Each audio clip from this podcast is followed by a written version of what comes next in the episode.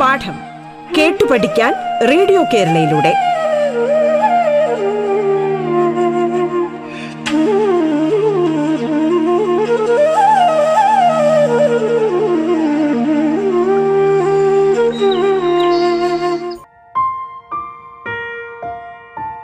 പ്രിയപ്പെട്ട കുട്ടികളെ,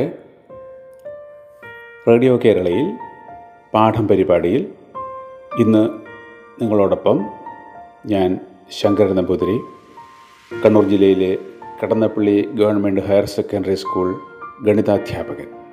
ഇന്ന് നമ്മൾ ചർച്ച ചെയ്യുന്നത് പത്താം ക്ലാസ് ഗണിതം രണ്ടാം അധ്യായമായ വൃത്തങ്ങൾ എന്ന പാഠത്തിലെ അവസാന ഭാഗമാണ്. കഴിഞ്ഞ ക്ലാസ്സിൽ നമ്മൾ ഒരു വൃത്തത്തിലെ രണ്ട് ഞാണുകൾ വൃത്തത്തിനുള്ളിൽ മുറിച്ച് കടക്കുമ്പോഴുണ്ടാകുന്ന പ്രത്യേകതകൾ ചർച്ച ചെയ്തു, ഇല്ലേ? അതായത് ഒരു വൃത്തത്തിലെ രണ്ട് ഞാണുകൾ വൃത്തത്തിനുള്ളിൽ മുറിച്ച് കടക്കുമ്പോൾ രണ്ട് ഞാണുകളുടെയും ഭാഗങ്ങൾ തമ്മിലുള്ള ഗുണനഫലം തുല്യമാണ് എന്ന് കേട്ടു. ഇനി രണ്ട് നീളങ്ങളുടെ ഗുണനഫലത്തെ നമുക്ക് പരപ്പളവായി പറയാമല്ലോ. അപ്പോൾ നമുക്ക് ഈ ഈ തത്വം മറ്റൊരു രീതിയിൽ വ്യാഖ്യാനിക്കാവുന്നതാണ്. അതായത് ഒരു വൃത്തത്തിലെ രണ്ട് ഞാണുകൾ വൃത്തത്തിനുള്ളിൽ മുറിച്ച് കടക്കുമ്പോൾ ഓരോ ഞാണിൻ്റെയും ഭാഗങ്ങൾ വശങ്ങളായ ചതുരങ്ങൾക്ക് ഒരേ പരപ്പളവാണ്. അതായത് നമ്മൾ ഓരോ ഞാണിൻ്റെയും ഭാഗങ്ങൾ വശങ്ങളായ രണ്ട് ചതുരങ്ങൾ വരക്കുകയാണെങ്കിൽ അവയ്ക്ക് ഒരേ പരപ്പളവായിരിക്കും. ഇനി നമുക്ക് ഇതുമായി ബന്ധപ്പെട്ട ചില നിർമ്മിതികൾ ചെയ്ത് നോക്കാം. ഒരു ചതുരം വരച്ച് അതിന് നീളം അല്പം കൂടുതലുള്ള എന്നാൽ അതേ പരപ്പളവ്, അതായത് പരപ്പളവ് മാറാതെ നമുക്ക് മറ്റൊരു ചതുരം വരയ്ക്കണമെന്നിരിക്കട്ടെ. എങ്ങനെ വരയ്ക്കും? നമുക്ക് ആറ് സെൻറ്റിമീറ്റർ നാല് സെൻറ്റിമീറ്റർ വശമുള്ള ഒരു ചതുരം വരച്ച് നോക്കാം. അപ്പം അതിൻ്റെ പരപ്പളവ് ആറ് ഇൻറ്റു നാല് ഇരുപത്തിനാല് ചതുരശ്ര സെൻറ്റിമീറ്റർ ആണല്ലോ. നമുക്ക് നീളം ഒരു സെൻറ്റിമീറ്റർ കൂടി കൂട്ടി, അതായത് ഏഴ് സെൻറ്റിമീറ്റർ നീളമുള്ള ഇതേ പരപ്പളവുള്ള മറ്റൊരു ചതുരം നിർമ്മിക്കണം. അപ്പോൾ എന്തായാലും പരപ്പളവ് ഇരുപത്തിനാല് തന്നെ കിട്ടണമെങ്കിൽ വീതി അല്പം കുറയുമല്ലോ. ആ വീതി എത്രയാണെന്ന് കണ്ടുപിടിച്ചാൽ മതി. നിങ്ങൾ ചതുരം വരച്ചു കഴിഞ്ഞല്ലോ. ഇനി താഴത്തെ ആറ് സെൻറ്റിമീറ്റർ വശം ഇടത്തോട്ട് നീട്ടി നാല് സെൻറ്റിമീറ്റർ അകലെ ഒരു ബിന്ദു അടയാളപ്പെടുത്തുക. ചതുരത്തിൻ്റെ ഇടതുവശത്തെ വശം താഴോട്ട് നീട്ടി ഏഴ് സെൻറ്റിമീറ്റർ അകലെ ഒരു ബിന്ദു അടയാളപ്പെടുത്തുക. ഈ ബിന്ദുവും ഇടത്തെ അറ്റത്തെ ബിന്ദുവും ചതുരത്തിൻ്റെ വലത്തെ അറ്റത്തെ താഴെയുള്ള ബിന്ദുവും മൂലകളായ ഒരു ത്രികോണം നിർമ്മിക്കുക. ഈ ത്രികോണത്തിൻ്റെ രണ്ട് വശങ്ങളുടെ ലംബസമഭാജികൾ വരച്ച് അവ കൂട്ടിമുട്ടുന്ന ബിന്ദു കേന്ദ്രമാക്കിക്കൊണ്ട് ഈ ത്രികോണത്തിന് ഒരു പരിവൃത്തം വരയ്ക്കാമല്ലോ. അപ്പോൾ ഈ പരിവൃത്തം ഈ മൂന്ന് ബിന്ദുക്കളിലൂടെയും കടന്നു പോകുന്നു. ഇനി ഈ വൃത്തം ചതുരത്തിൻ്റെ ഇടതുവശത്തെ മുറിച്ച് കടക്കുന്ന ഭാഗമാണ് പുതിയ ചതുരത്തിൻ്റെ വീതി. ഈ അളവിനെ നമുക്ക് കോമ്പസ് ഉപയോഗിച്ച് കുറുകെയുള്ള വരയിലേക്ക് മാറ്റാം. അപ്പോൾ ഇത് വീതിയും താഴോട്ട് വരച്ച ഏഴ് സെൻറ്റിമീറ്റർ വര നീളവുമാകത്തക്ക രീതിയിൽ ഒരു ചതുരം നിർമ്മിക്കുക. ഈ ചതുരത്തിൻ്റെ പരപ്പളവ് ആദ്യം വരച്ച ചതുരത്തിൻ്റെ പരപ്പളവിന് തുല്യമായിരിക്കുമല്ലോ. എങ്ങനെയാണ് അത് തുല്യമായത്? നിങ്ങൾ വൃത്തം ശ്രദ്ധിക്കൂ. വൃത്തത്തിനുള്ളിൽ മുറിച്ചു കടക്കുന്ന പരസ്പരം ലംബങ്ങളായ ഞാണുകളുടെ ഭാഗങ്ങൾ തന്നെയാണല്ലോ ഓരോ ചതുരത്തിൻ്റെയും വശങ്ങളായി വരുന്നത്. അതിനാൽ തന്നെയാണ് അവയുടെ പരപ്പളവുകൾ തുല്യമാകുന്നത്. ഇനി നിങ്ങൾ മറ്റ് അളവുകളിലും ചതുരങ്ങൾ വരച്ച് ഇത്തരത്തിലുള്ള നിർമ്മിതികൾ ചെയ്ത് പരിശീലിക്കുമല്ലോ. ഇനി നമുക്ക് ഞാണുകളുടെ ഭാഗങ്ങളെക്കുറിച്ചുള്ള പൊതുതത്വത്തിൻ്റെ ഒരു സവിശേഷ സന്ദർഭം പരിചയപ്പെടാം.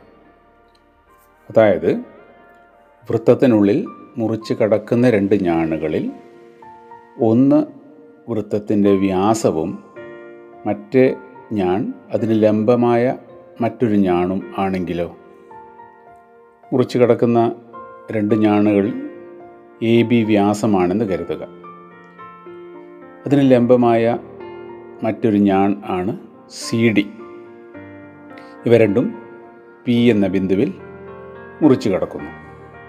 അങ്ങനെയാണെങ്കിൽ നേരത്തെ പഠിച്ച തത്വമനുസരിച്ച് ഞാണുകളുടെ ഭാഗങ്ങളുടെ ഗുണനഫലം തുല്യമായിരിക്കണമല്ലോ. അതായത് P A into P B സമം P C into P D ആയിരിക്കും. നമുക്കറിയാം, നിങ്ങൾ ചെറിയ ക്ലാസ്സിൽ പഠിച്ചതാണ്, വൃത്തത്ത് കേന്ദ്രത്തിൽ നിന്നുള്ള ലംബം ഞാണിനെ സമഭാഗം ചെയ്യും.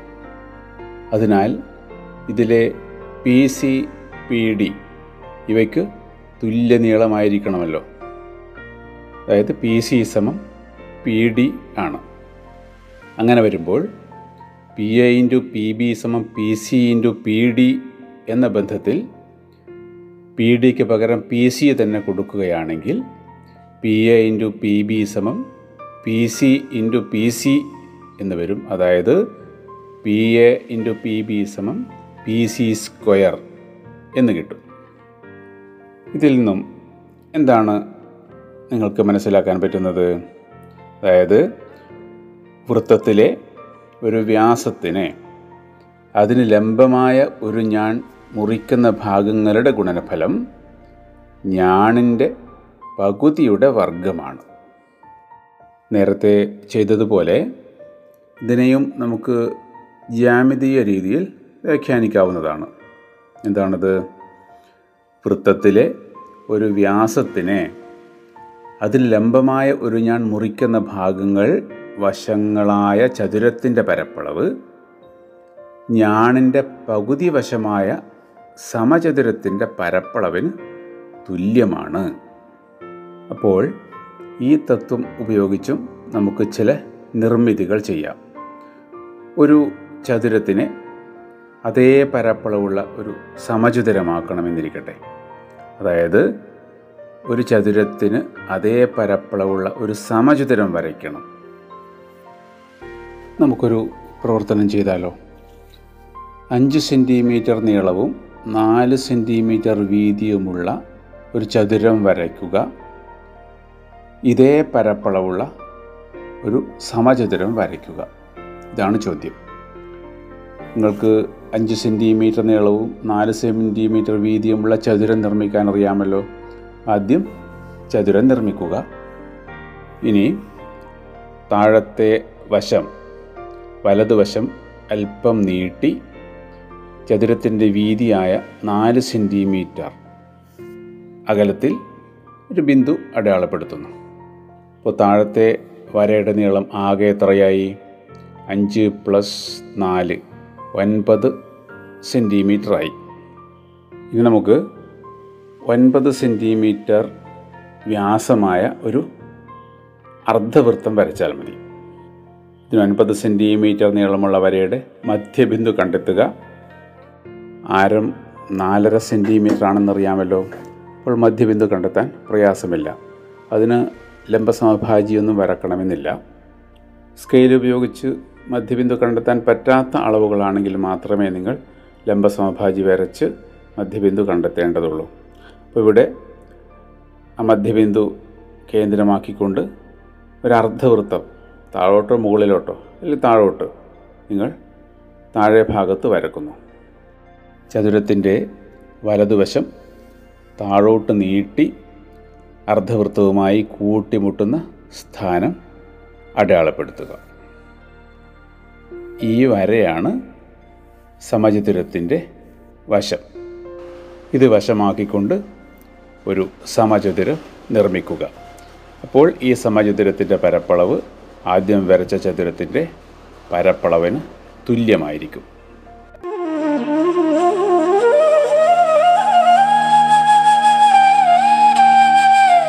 പാഠം കേട്ടു പഠിക്കാൻ റേഡിയോ കേരളയിലൂടെ പാഠത്തിൽ ഇനി ഇടവേള.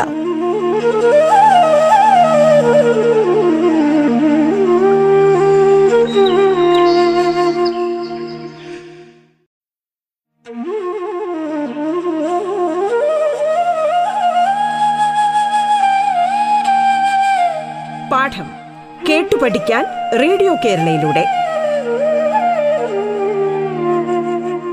തുടർന്ന് കേൾക്കാം പാഠം.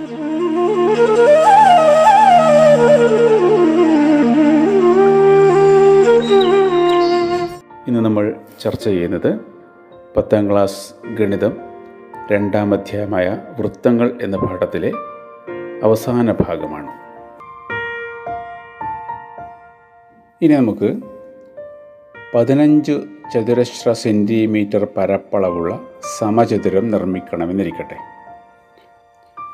ചതുരം വരയ്ക്കാതെ തന്നെ നമുക്ക് സമചതുരം എങ്ങനെ നിർമ്മിക്കാം? പതിനഞ്ച് ചതുരശ്ര സെൻറ്റിമീറ്റർ പരപ്പളവുള്ള ഒരു ചതുരത്തിൻ്റെ വശങ്ങളേതൊക്കെയാകാം? അഞ്ച് സെൻറ്റിമീറ്ററും മൂന്ന് സെൻറ്റിമീറ്ററും ആകാം. അപ്പോൾ വശങ്ങൾ അഞ്ച് സെൻറ്റിമീറ്ററും മൂന്ന് സെൻറ്റിമീറ്ററുമായ ചതുരത്തിൻ്റെ പരപ്പളവുള്ള ഒരു സമചതുരം വരച്ചാൽ മതി. അതിന് നമുക്ക് ചതുരം വരയ്ക്കണമെന്നില്ലല്ലോ. ഈ നീളത്തിൽ വരകൾ വരച്ചാൽ മതി. അഞ്ച് പ്ലസ് മൂന്ന് എട്ട് സെൻറ്റിമീറ്റർ നീളമുള്ള ഒരു വര വരയ്ക്കുക. ഈ വരയുടെ മധ്യബിന്ദു കണ്ടുപിടിച്ച് എ എട്ട് സെൻറ്റിമീറ്റർ വ്യാസമുള്ള ഒരു അർദ്ധവൃത്തം മുകളിൽ വരയ്ക്കുക. ഇനി അഞ്ച് സെൻറ്റിമീറ്ററും മൂന്ന് സെൻറ്റിമീറ്ററും ഭാഗിക്കുന്ന ബിന്ദുവിൽ നിന്നും മുകളിലോട്ട് ഒരു ലംബം വരയ്ക്കുക. ഈ ലംബം അർദ്ധവൃത്തവുമായി കൂട്ടിമുട്ടുന്ന ബിന്ദു കണ്ടെത്തുക. ഈ ലംബത്തിൻ്റെ നീളത്തിൻ്റെ വർഗം എന്നത് അഞ്ചിൻ്റെയും മൂന്നിൻ്റെയും ഗുണനഫലത്തിന് തുല്യമായിരിക്കുമല്ലോ. നേരത്തെ പഠിച്ചിട്ടുണ്ടല്ലോ, P A into P B സമം പി സി സ്ക്വയർ.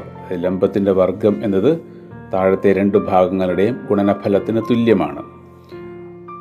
എന്നാൽ ഈ ലംബം വശമായി വരയ്ക്കുന്ന സമചതുരത്തിൻ്റെ പരപ്പളവ് പതിനഞ്ച് ചതുരശ്ര സെൻറ്റിമീറ്റർ ആയിരിക്കുമല്ലോ. ഈ രീതിയിൽ നമുക്ക് പതിനഞ്ച് ചതുരശ്ര സെൻറ്റിമീറ്റർ പരപ്പളവുള്ള സമചതുരം നിർമ്മിക്കാം. ഈ വരയ്ക്കുന്ന ലംബത്തിൻ്റെ വർഗമാണല്ലോ പതിനഞ്ച്. അപ്പോൾ ലംബത്തിൻ്റെ നീളം എന്നത് റൂട്ട് പതിനഞ്ച് ആയിരിക്കും അല്ലേ. അതേ സമചതുരത്തിൻ്റെ ഒരു വശം റൂട്ട് പതിനഞ്ച് സെൻറ്റിമീറ്റർ. അപ്പോൾ ആ വരയുടെ നീളം റൂട്ട് പതിനഞ്ച് സെൻറ്റിമീറ്ററാണ്. അഭിന്നകമായ നീളമാണ്. ഇത്തരത്തിൽ അഭിന്നകങ്ങളായ നീളങ്ങൾ വരയ്ക്കാനും നമുക്ക് ഈ തത്വം പ്രയോജനപ്പെടുത്താം. എന്താണ് അഭിന്നകങ്ങൾ?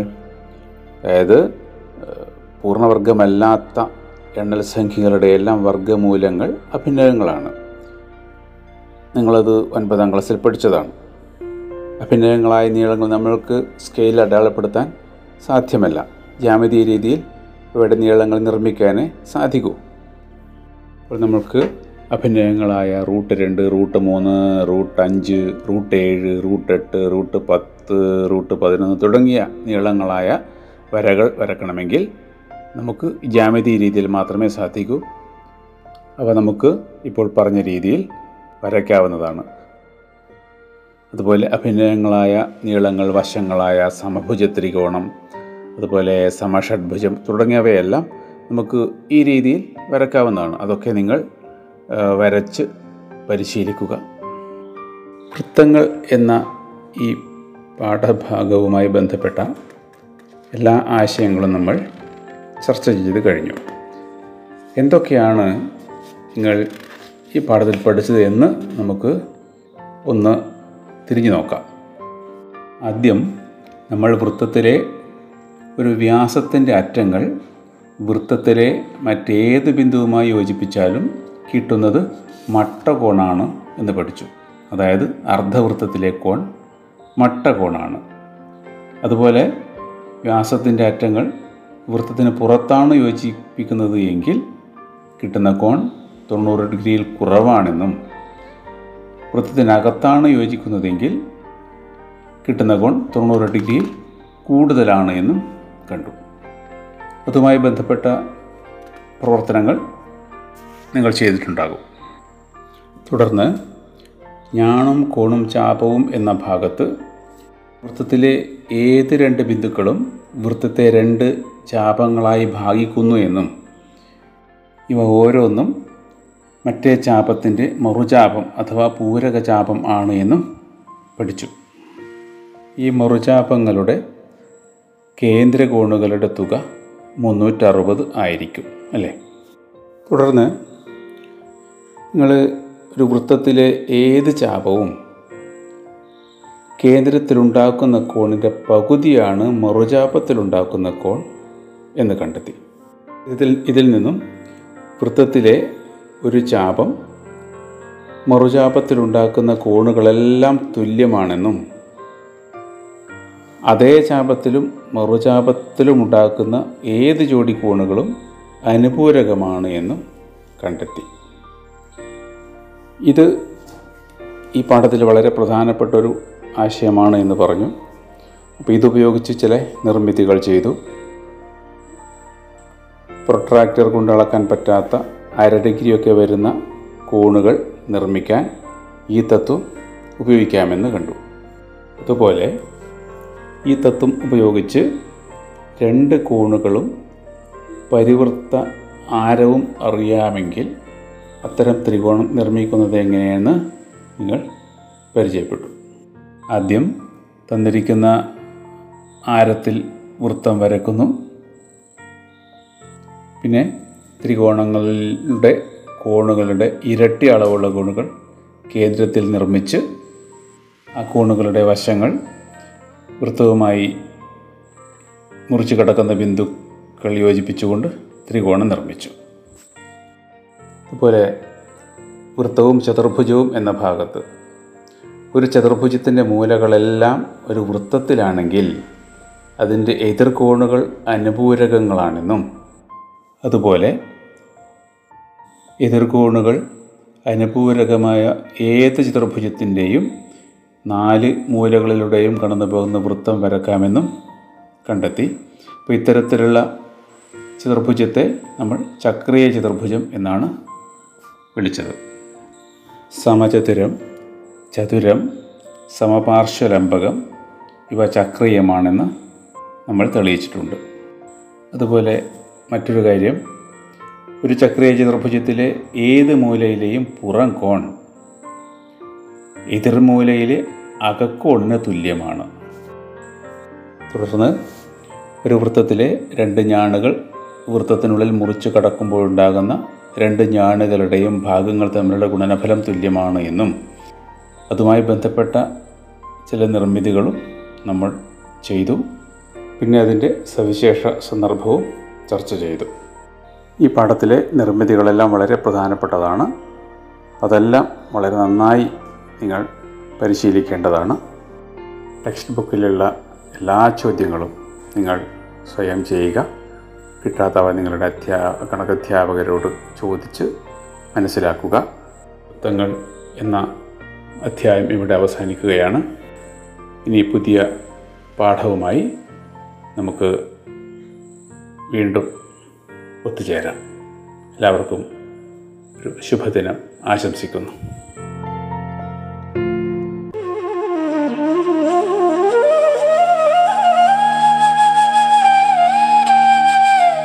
പാഠം കേട്ടു പഠിക്കാൻ റേഡിയോ കേരളയിലൂടെ പാഠത്തിന്റെ ഇന്നത്തെ അധ്യായം പൂർണ്ണമാകുന്നു. ഇനി അടുത്ത ദിവസം കേൾക്കാം. നമസ്കാരം.